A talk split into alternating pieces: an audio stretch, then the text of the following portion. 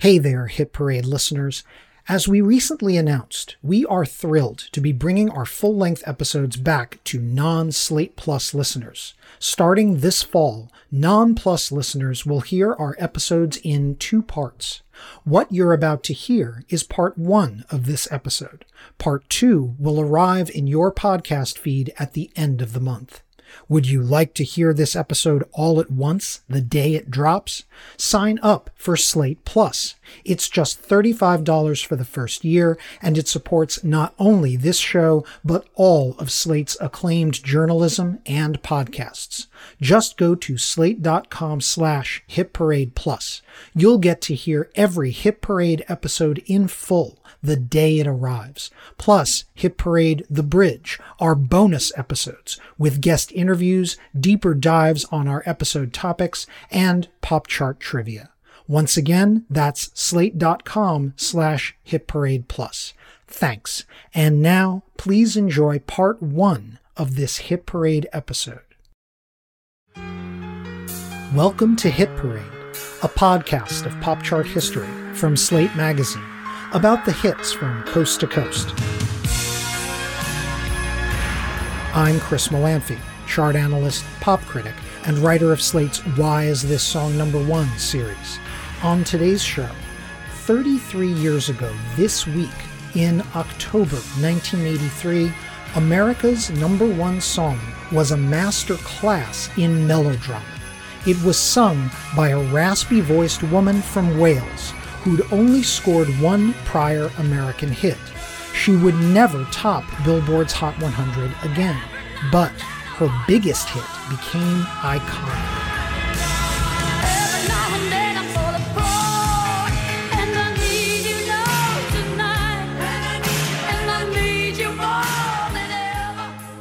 That same week in 1983, America's number two song was by a duo from the other side of the world, Melbourne, Australia.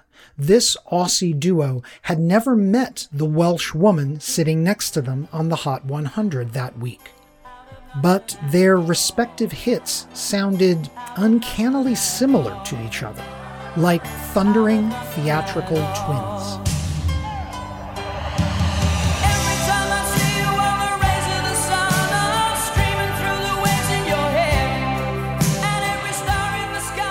The secret to the similarity had nothing to do with the Welsh woman, Bonnie Tyler, or the Australian duo, Air Supply.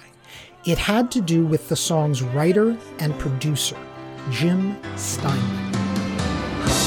I know that you love me.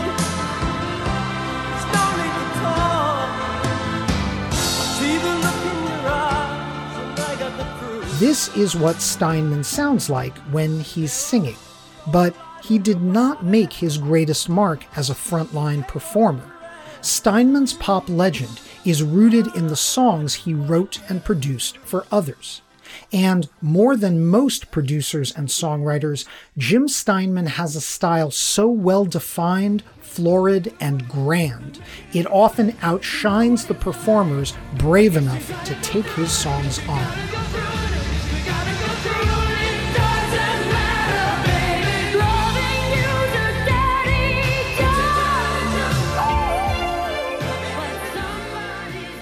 Even when the performers doing Steinman's songs are pretty grand themselves.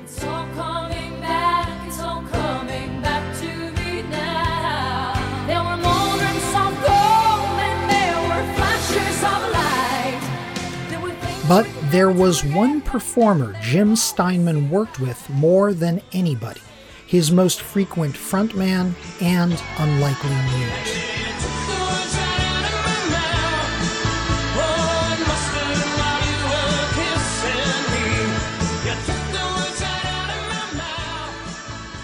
These two men, Jim Steinman and his primary vocalist, who went by the name Meatloaf, would come up in the music business together and scale the charts as a team, producing one of the best selling albums of all time, Bat Out of Hell. And 16 years later, against the odds, they would come back with an improbable smash sequel.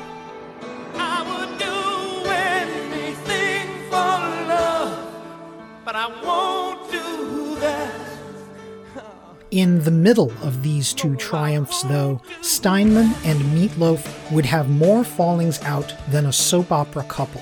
You can almost tell the story of Steinman's career by chronicling all the songs Meatloaf sang and didn't sing. Some days it don't come hard, some days it don't come at all. Today on Hit Parade, we run right into hell and back with Jim Steinman, the self declared Lord of Excess and the guy who never met a 10 word song title he didn't love a man who started his career writing for the stage and never stopped bringing the drama, even when his songs proved a better fit for the radio than for Broadway. Steinman brought camp theatricality to pop music and the top of the charts.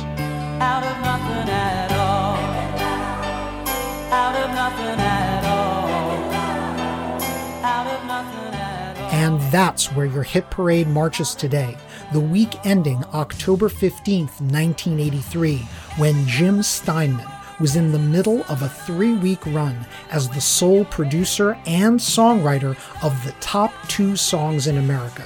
The number two Air Supply hit, Making Love Out of Nothing at All, and, of course, Now I'm only falling apart. There's nothing I can do a total eclipse of the heart. The number one Bonnie Tyler smash, Total Eclipse of the Heart. The man behind the curtain was nonetheless hard to miss. So turn around, bright eyes, because we're about to go deep into the vampiric world of Jim Steinman, pop's own Phantom of the Opera. And by the way, he even worked with the Phantom of the Opera When you need mealtime inspiration, it's worth shopping Kroger, where you'll find over 30,000 mouthwatering choices that excite your inner foodie. And no matter what tasty choice you make, you'll enjoy our everyday low prices, plus extra ways to save, like digital coupons worth over $600 each week. You can also save up to $1 off per gallon at the pump with fuel points. More savings and more inspiring flavors make shopping Kroger worth it every time. Kroger, fresh for everyone. Fuel restrictions apply.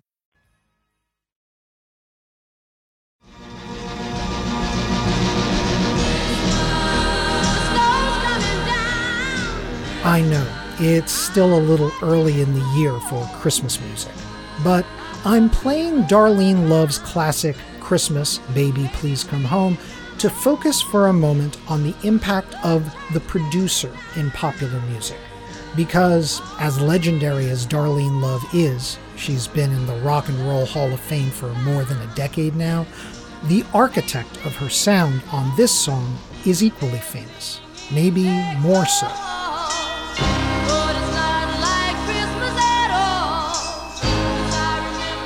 That, of course, is the legendary and infamous producer and songwriter Phil Spector, famed for his Wall of Sound. The classic 1963 album that this song comes from, titled A Christmas Gift for You from Phil Spector, was credited to him, not the performers who sang the holiday favorites. Over the course of 40 episodes, Hit Parade has focused on several legendary producers, many also songwriters, who made an incalculable impact on the sound of the artists they were producing. For example, Giorgio Moroder, along with his associate Pete Bellotte, helped Donna Summer change the sound of dance music.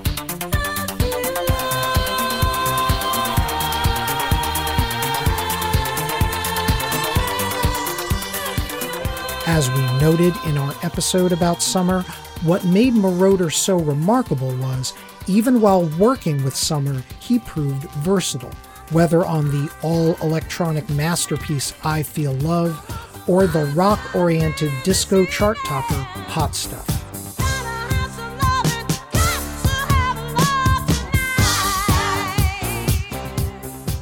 And by the 80s, even when Moroder was working with other performers like Irene Cara on the chart topping Flashdance What a Feeling, he gave each hit its own distinctive touch.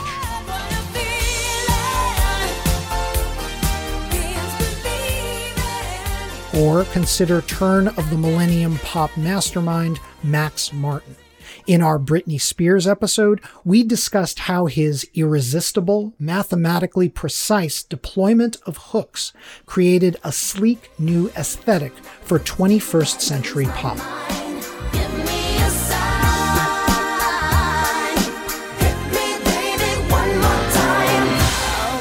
But Martin, too, is a chameleon even when you could tell his Scandinavian melodic math had been the secret sauce behind hits like Britney's Baby One More Time or Kelly Clarkson's Since You've Been Gone.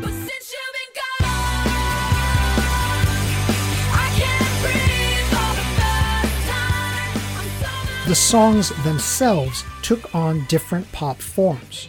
Right up to this year, you may not have even realized that Max Martin is behind one of 2020's biggest hits, The Weeknd's 80s style techno pop throwback, Blinding Lights.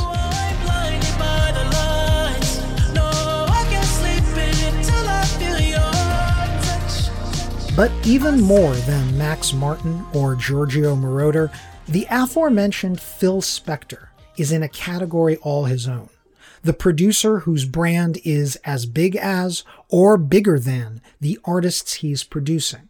Spector produces the way Martin Scorsese or Christopher Nolan directs a film. He is the author or auteur of his material. Spector shaped the sound of songs as legendary as the Ronettes' Be My Baby.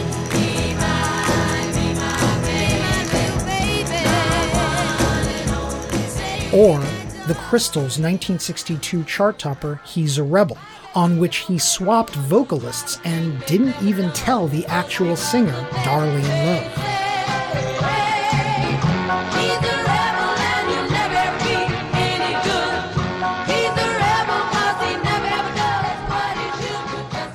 And Phil Spector added cinematic depth to the 1965 number one smash You've Lost That Loving Feeling the Righteous Brothers hated working with Spector and avoided him for the rest of their career, but he did give them their breakthrough.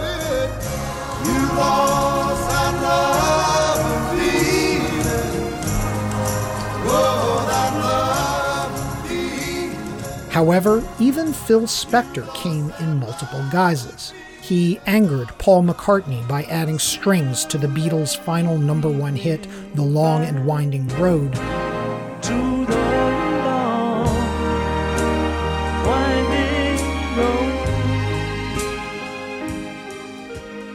But you couldn't accuse it of sounding like the Ronettes or even the Righteous Brothers.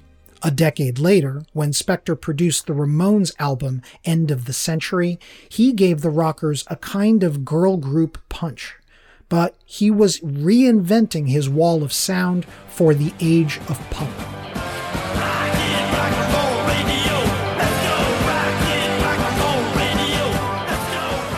In other words, if you didn't know and someone told you that Phil Spector produced the Beatles or the Ramones, you definitely recognize his touches on those recordings, but it is possible to hear these singles and not immediately think of Phil Spector. That is not the case with the subject of this Hit Parade episode.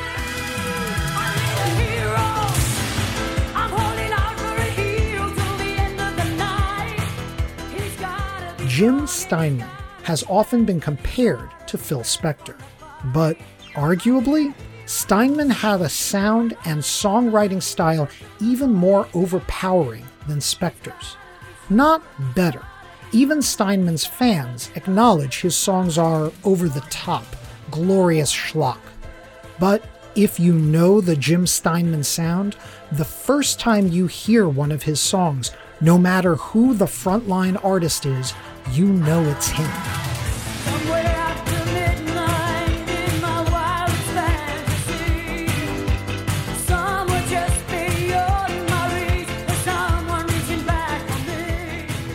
Steinman's songs are operatic, bombastic, Wagnerian, even tragic. and they are lyrically purple, with knowingly absurd titles like Two Out of Three Ain't Bad, or Making Love Out of Nothing at All, or even, my favorite title, Objects in the Rearview Mirror May Appear Closer Than They Are. Even when his titles are relatively pithy, like, say, Bonnie Tyler's 1984 hit Holding Out for a Hero.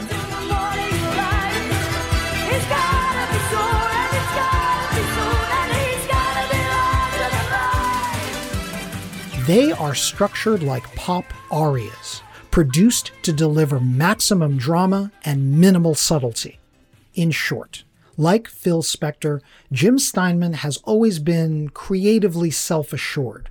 Fortunately, unlike Spector, Steinman was not known for pulling guns on his recording artists. But Steinman certainly was headstrong. He saw himself as an artistic visionary. And, in the most basic sense, he was right. He envisioned a lot of his future hit material from an early age. Born in New York City and raised in the Five Towns area of Long Island, Steinman was something of a prodigy, winning a prize for his writing while still in high school. Entering Amherst College in Massachusetts, he devoted his attentions to the theater Steinman wrote music for productions of Bertolt Brecht, and he directed a production of beat poet and playwright Michael McClure. The next logical step was writing a show of his own, and so Steinman's senior project was a musical.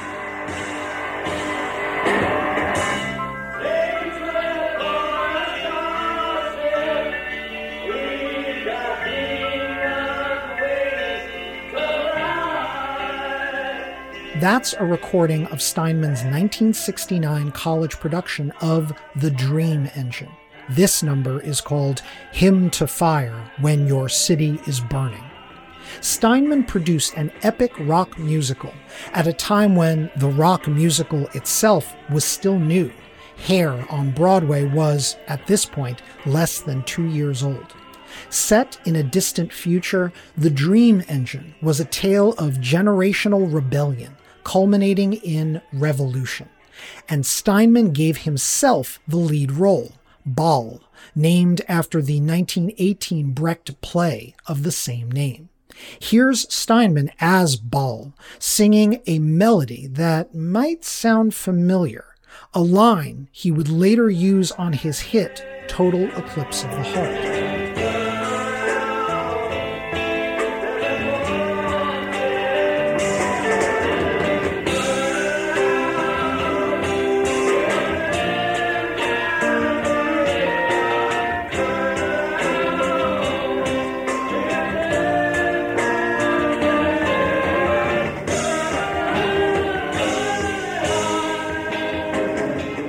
The Dream Engine drew unusual acclaim for an original college production. Legendary New York theater producer Joseph Papp came to Massachusetts to see it, and by intermission, he had purchased the rights to the show for his public theater. And though the play was never produced at the public, Steinman began working with Joe Papp, and the show brought him back to New York after college. Steinman got a publishing deal and a tiny office near Broadway where he could write songs that blended opera and rock and roll. Steinman later told music writer Paul Myers that he was after music that was, quote, very heightened and larger than life. As a boy, I would constantly go from Richard Wagner to Little Richard.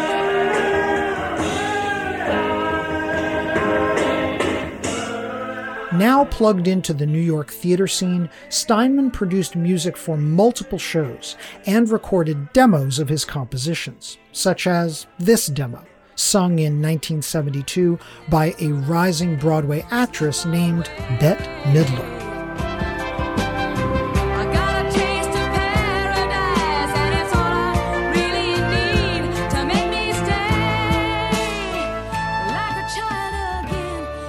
Midler was not yet a recording artist, and this song, Heaven Can Wait, would later wind up on Steinman's magnum opus, Bat Out of Hell.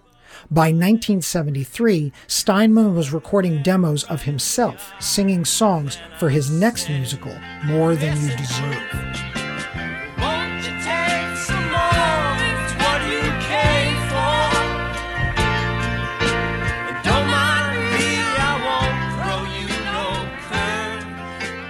These songs, too, would wind up on Steinman produced albums years later. Joseph Papp agreed to produce More Than You Deserve, and Steinman staged the show at the Public Theater in late 1973. But the most important thing about More Than You Deserve wasn't the show itself, which ran at the public for about seven weeks. It was the actor Steinman met who was playing a couple of supporting roles. A large voiced, large size, larger than life performer, the same age as Steinman. Born Marvin Lee Aday in 1947, he was already going by the name Meatloaf. And that's not much to say. It's going on that way since once upon a time began. That's Meatloaf singing lead for a short lived 1968 band called Popcorn Blizzard when he was about 21. The stories about Mr. Aday's stage name, by the way, vary. In one version, he claimed that growing up in Dallas, Texas, his family called him Meatloaf as young as four months old. In another story, it was his nickname on his high school football team. Whatever the true story was, the young man did reportedly weigh in at 240 pounds by seventh grade. By the early 70s, Meat that's what most people call him, had already tried his hand at both recording and acting. His stage breakthrough came in the 1968 Los Angeles production of Hair.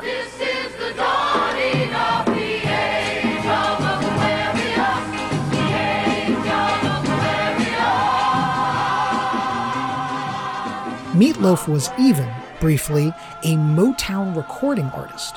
He signed to Rare Earth, a subsidiary of Motown, as part of the duo Stoney and Meatloaf, formed with his hair castmate Sean Stoney Murphy. Some fun trivia. Meatloaf's first top 40 hit on a Billboard chart was on the Soul chart. Stoney and Meatloaf scored a number 36 R&B hit in 1971 with What You See Is What You Get.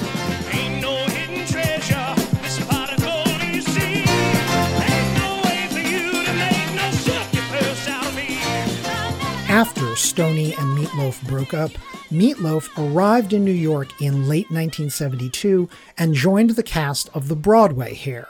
He soon auditioned for the Public Theater's More Than You Deserve, where Jim Steinman took to his lung busting vocals and instantly began workshopping material with him. Listen,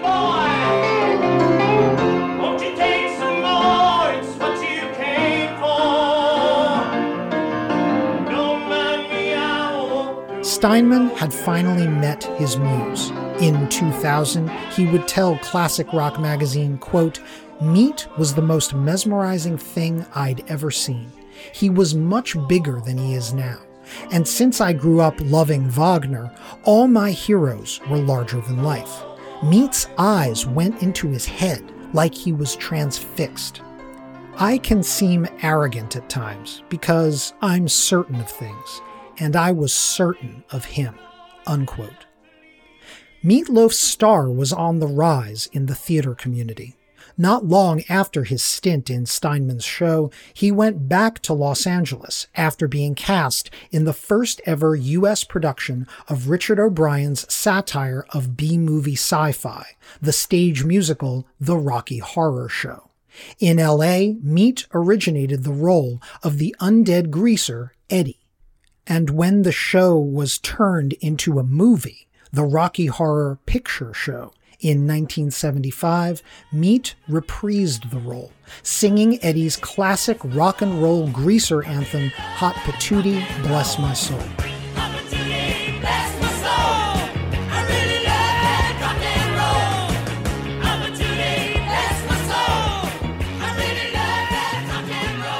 Meatloaf and Jim Steinman kept in touch. They had begun collaborating on songs from the moment they met, songs written by Steinman and brought to life by Meatloaf. At one point, Steinman saw these songs fitting into a musical retelling of the Peter Pan story that he called Neverland. But by 1975, Jim and Meat had begun conceiving of it as a seven song cycle that could play not as a show, but as an album. Of course, what also happened in 1975 in the world of rock gave them further inspiration. The breakthrough of a certain New Jersey rocker.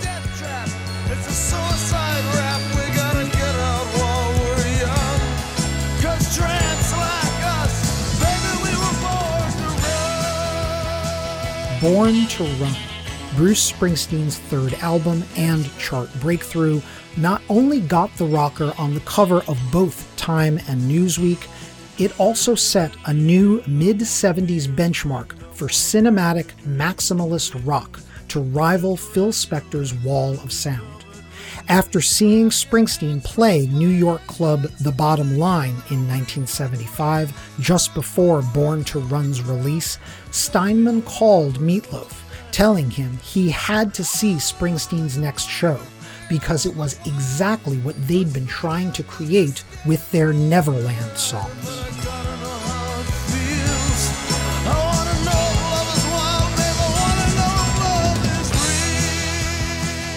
Quote, I was so impressed with what Bruce was doing, but I could also see how it related to what I was writing, Steinman later told Paul Myers.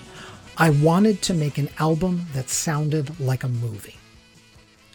Fired up by Springsteen's success, Steinman and Meatloaf began pitching their song cycle to every record label in New York, showing up for live auditions where Meat and his fellow stage actor and then girlfriend Ellen Foley would bellow the songs while Steinman pounded the piano.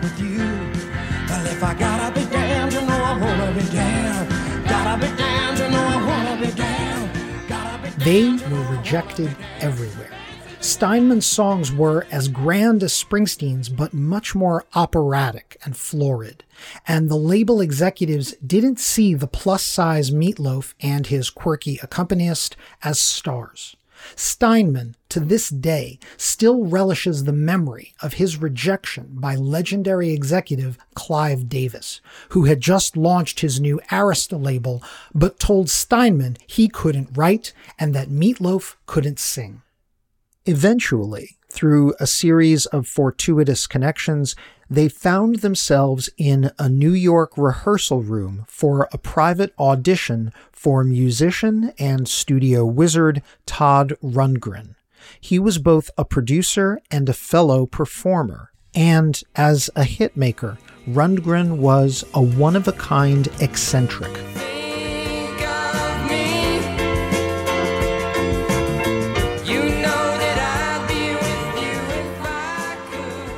Todd Rundgren was still coming off the success of his landmark hit 1972 double album, Something Anything, most of which he played himself, as well as his successful spin off band, Utopia.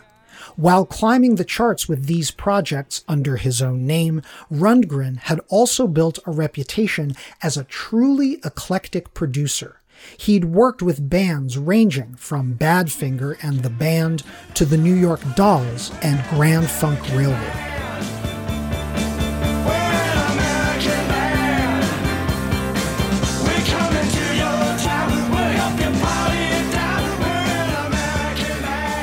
So, that day in New York City, as Jim Steinman, Meatloaf, and Ellen Foley played for Rundgren their renditions of Steinman's songs like For Crying Out Loud.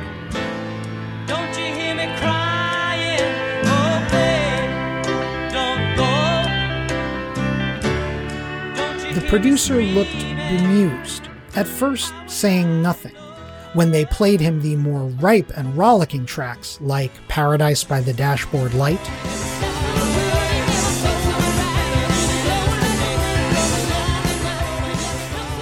Rundgren laughed. According to both Steinman's and Foley's recollections, Rundgren seemed to find the songs hilarious. And as they finished playing, Rundgren stood up and told them, So what's the big problem? We just record it, and that's it. They had found their producer. Todd Rundgren would invite Steinman's team up to his usual workplace at Bearsville Studios in Woodstock, New York. And as 1975 turned to 76, Jim Steinman and Meatloaf began recording the album that would change their lives.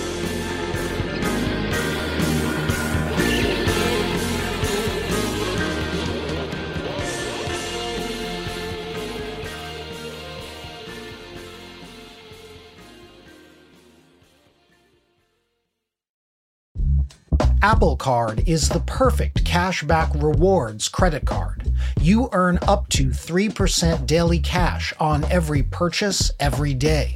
That's 3% on your favorite products at Apple, 2% on all other Apple Card with Apple Pay purchases, and 1% on anything you buy with your titanium Apple Card or virtual card number. Visit apple.co slash card calculator to see how much you can earn. Apple Card issued by Goldman Sachs Bank USA, Salt Lake City branch, subject to credit approval. Terms apply. Okay, round two. Name something that's not boring. A laundry? Ooh, a book club. Computer solitaire, huh? Ah, oh, sorry, we were looking for Chumba Casino. That's right. ChumbaCasino.com has over 100 casino style games. Join today and play for free for your chance to redeem some serious prizes. ChumbaCasino.com. No purchase necessary. Full prohibited by law. 18 plus terms and conditions apply. See website for details. Hi, this is Dahlia Lithwick, host of Slate's legal podcast, Amicus. If you're listening to this show, you might be interested in Amicus's live show that we're hosting in Washington, D.C. on Tuesday, May the 14th. My colleague, Mark Joseph Stern, and I will be talking to some amazing guests, including Sherrilyn Ifill and a sitting state Supreme Court justice all about how originalism, a relatively recently invented way of interpreting the Constitution, has taken over the Supreme Court and radically reshaped the law. It's been doctrinal rocket fuel for the conservative legal movement and facilitated the rolling back of abortion rights, the expansion of gun rights, and the obliteration of the separation of church and state.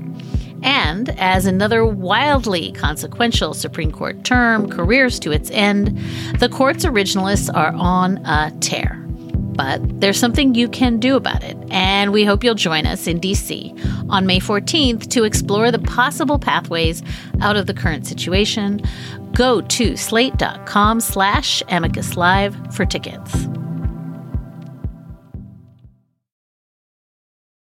For the band that would help them realize what became Bat Out of Hell, Jim Steinman wasn't content to merely imitate Bruce Springsteen's maximalist sonic approach.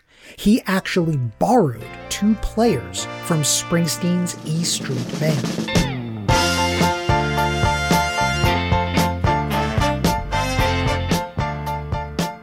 He hired E Street drummer Max Weinberg and keyboard player Roy Bittan who were fresh off Springsteen's Born to Run. And from the opening moments of the album, Bittan and Weinberg brought the epic sound Steinman heard in his head.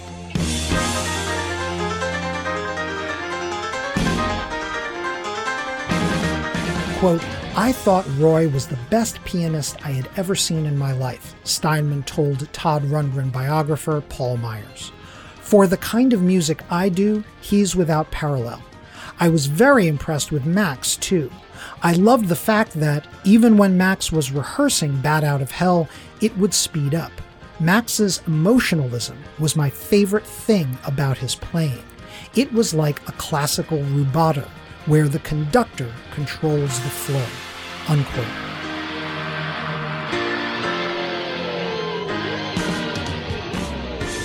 While Steinman wrote all the songs on the album, he was, of course, not the producer. Todd Rundgren was, and Rundgren was vital to the creation of Bat Out of Hell. He fronted the costs of the album when the original label backed out, and he did everything from arranging vocals to playing guitar. He even, at Jim Steinman's request, captured the sound of a revving motorcycle for the album's title track. Steinman thought they would need an actual motorbike, but the wizardly Rundgren emulated it with nothing but his guitar and an overblown amplifier.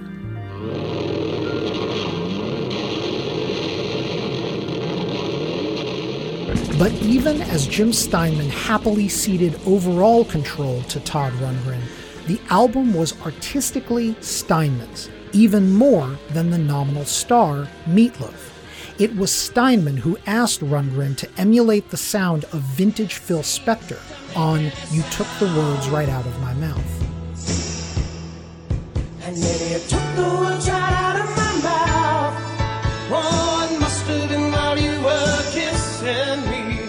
Steinman also directed singer Ellen Foley to sing her part on the Randy teenage epic Paradise by the Dashboard Light, as if she were acting in West Side Story.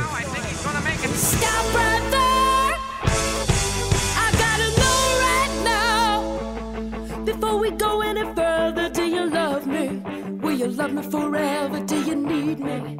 Will you never leave me? You and it was Steinman who reached out to veteran New York Yankees shortstop and game announcer Phil Rizzuto to do the song's mid coital, baseball style play by play interlude.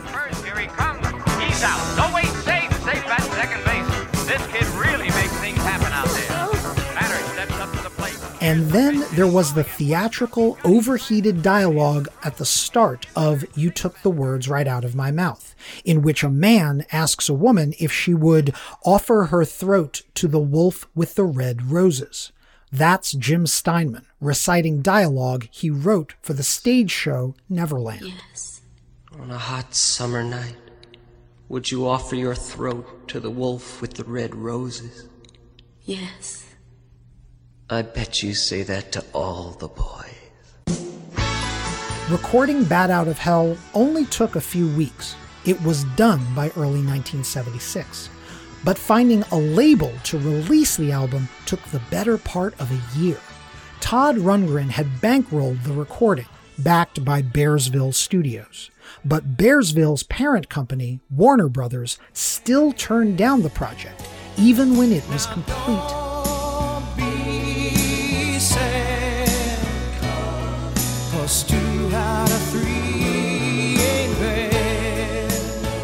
It was months before Jim Steinman and Meatloaf were connected with Steve Popovich, an A&R man who managed his own small imprint, Cleveland International Records. Popovich loved the album and signed the duo after hearing half a song. Ironically, his Cleveland International label was distributed by Epic Records, one of the labels that originally turned down Jim and Meat. Even after they were signed, it took until late 1977 for Bat Out of Hell to see release. During that long delay, Meatloaf kept himself busy by recording vocals for Ted Nugent's 1976 album Free For All.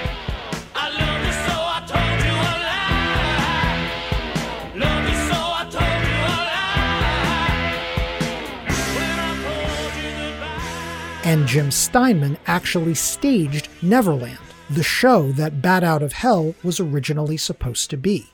Neverland played as a work in progress workshop at the Kennedy Center in Washington, D.C. in the spring of 1977. We've only just begun.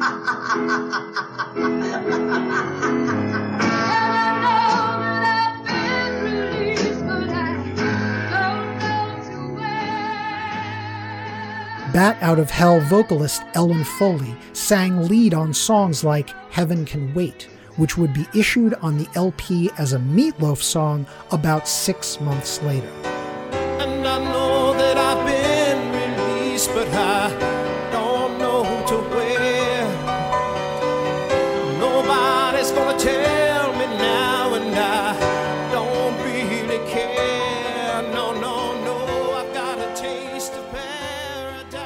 Bat Out of Hell finally hit record stores in October 1977. It was a slow grower, debuting at number 185 on the Billboard LP chart and knocking around the lower reaches of the chart for half a year. It took television to finally make the album connect on both sides of the Atlantic. Once again, here's Meatloaf.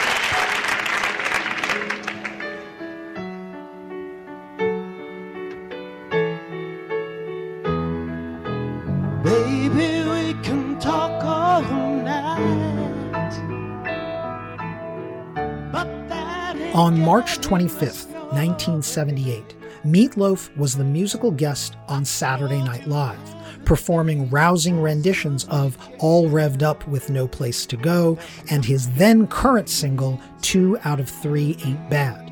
A month after the SNL performance, Two Out of Three Ain't Bad cracked the top 40 on the Hot 100, on its way to a number 11 peak.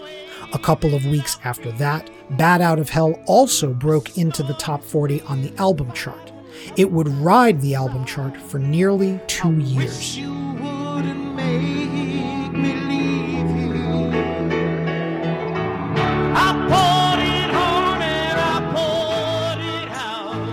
In the UK, the televised music show The Old Grey Whistle Test ran a nine minute long video of Meatloaf performing the album's title track. It was so popular with the audience, they played it again the following week.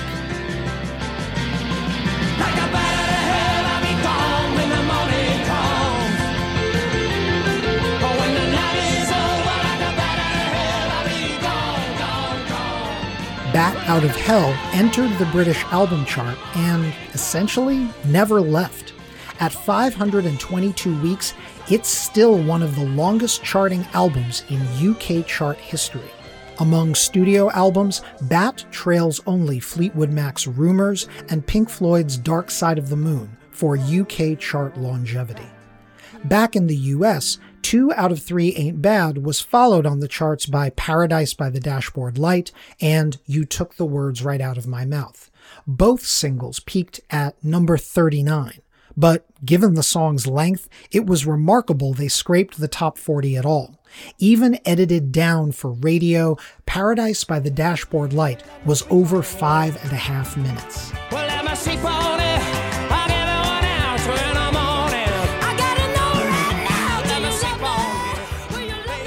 Bat Out of Hell would ultimately peak at number 14 on the Billboard album chart in the fall of 1978.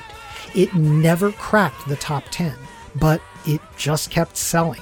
It was certified platinum in 1978, quadruple platinum in 1984, diamond by 1994. In America alone, Bat's sales, according to the RIAA, stand at 14 million copies. Around the world, sales are reportedly over 40 million copies.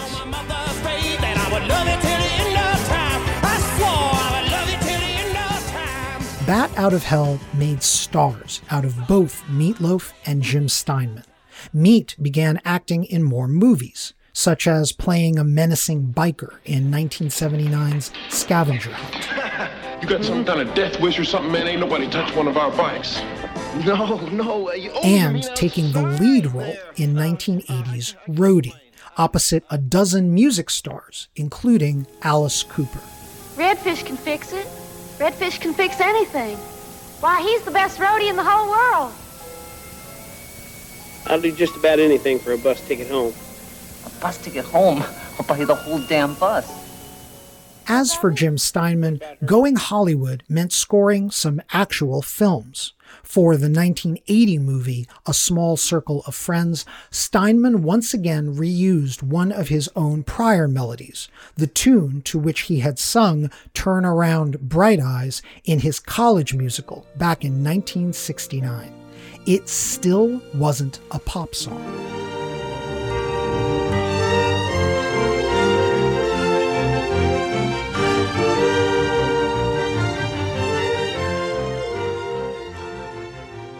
But the challenge for Steinman and Meatloaf would be following up Bat Out of Hell. They tried no less than three times to record a sequel. As early as 1978, Steinman began writing songs for a purported follow up called Renegade Angel. Lost boys, and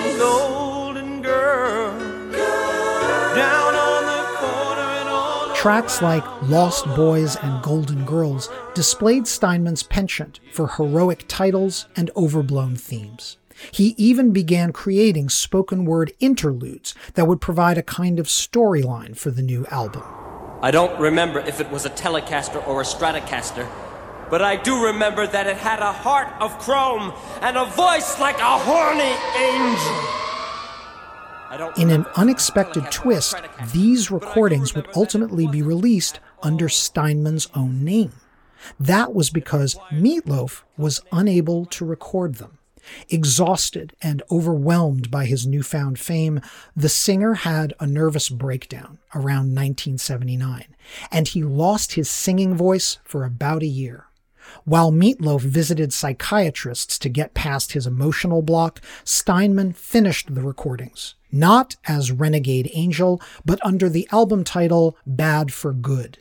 He issued Bad for Good as a Jim Steinman album in 1981, and though it sold modestly, one track, Rock and Roll Dreams Come Through, sung by frequent Steinman collaborator Rory Dodd, actually cracked the US Top 40, reaching number 32 on the Hot 100 in the summer of 1981.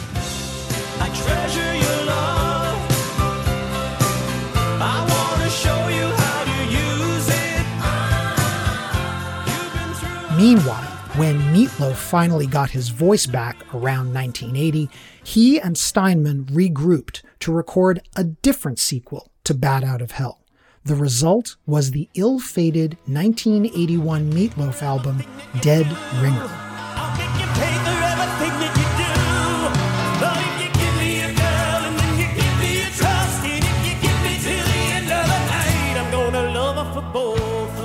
Sporting one of the most outrageously lavish and freaky album covers ever. Seriously, Google Meatloaf Dead Ringer and brace yourself. I hope you like Greek mythology. Meat's sophomore album was a near total misfire.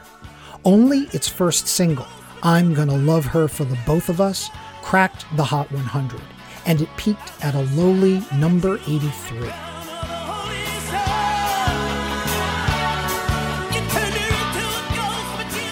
This time, Jim Steinman, not Todd Rundgren, was the producer. And as with Bat Out of Hell, all of Dead Ringer's songs were penned by Steinman. Some dated back years, including the title track from the 1973 Steinman musical where he and Meat met, More Than You Deserve.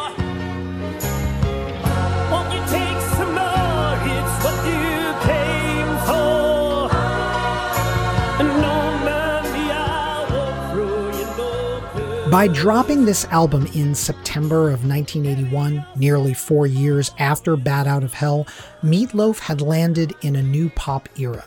Dead Ringer arrived one month after the launch of MTV.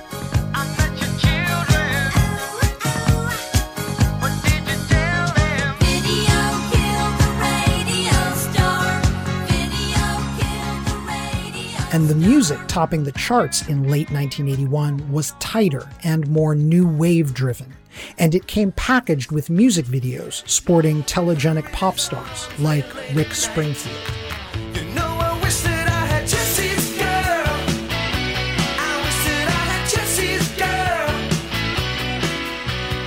Of course, Meatloaf and Jim Steinman had never shied away from the visual, and Meat tried to keep up. He shot a video for the song Dead Ringer for Love, a duet with none other than Cher. Cher even agreed to appear in the clip.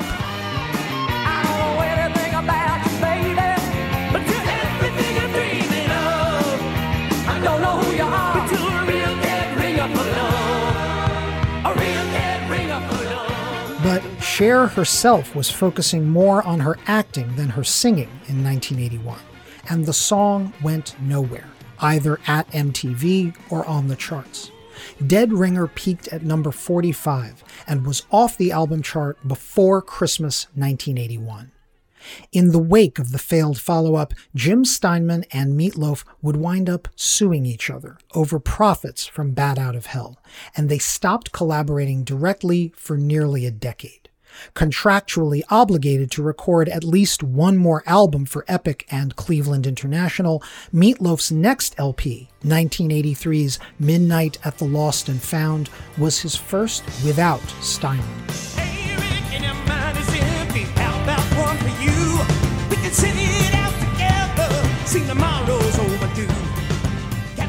What was ironic and perhaps tragic about this early 80s rupture in Meatloaf's relationship with his collaborator was that Steinman was about to score the biggest hits of his career as both a producer and songwriter.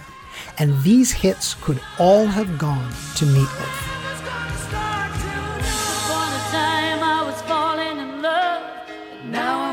falling apart. Nothing I can do, a total eclipse of the heart. When we come back, every now and then, Jim Steinman dominates the charts. Non Slate Plus listeners will hear the rest of this episode in two weeks. For now, I hope you've been enjoying this episode of Hit Parade. Our show was written, edited, and narrated by Chris Molanphy. That's me. My producer for this episode is Benjamin Frisch, and we also had help from Rosemary Belson. Special thanks also to Todd Rundgren biographer and all around swell guy Paul Myers. June Thomas is the senior managing producer, and Gabriel Roth, the editorial director of Slate Podcasts. Check out their roster of shows at slate.com slash podcasts. Thanks for listening, and I look forward to leading the hit parade back your way. We'll see you for part two in a couple of weeks. Until then, keep on marching on the one. I'm Chris Molanphy.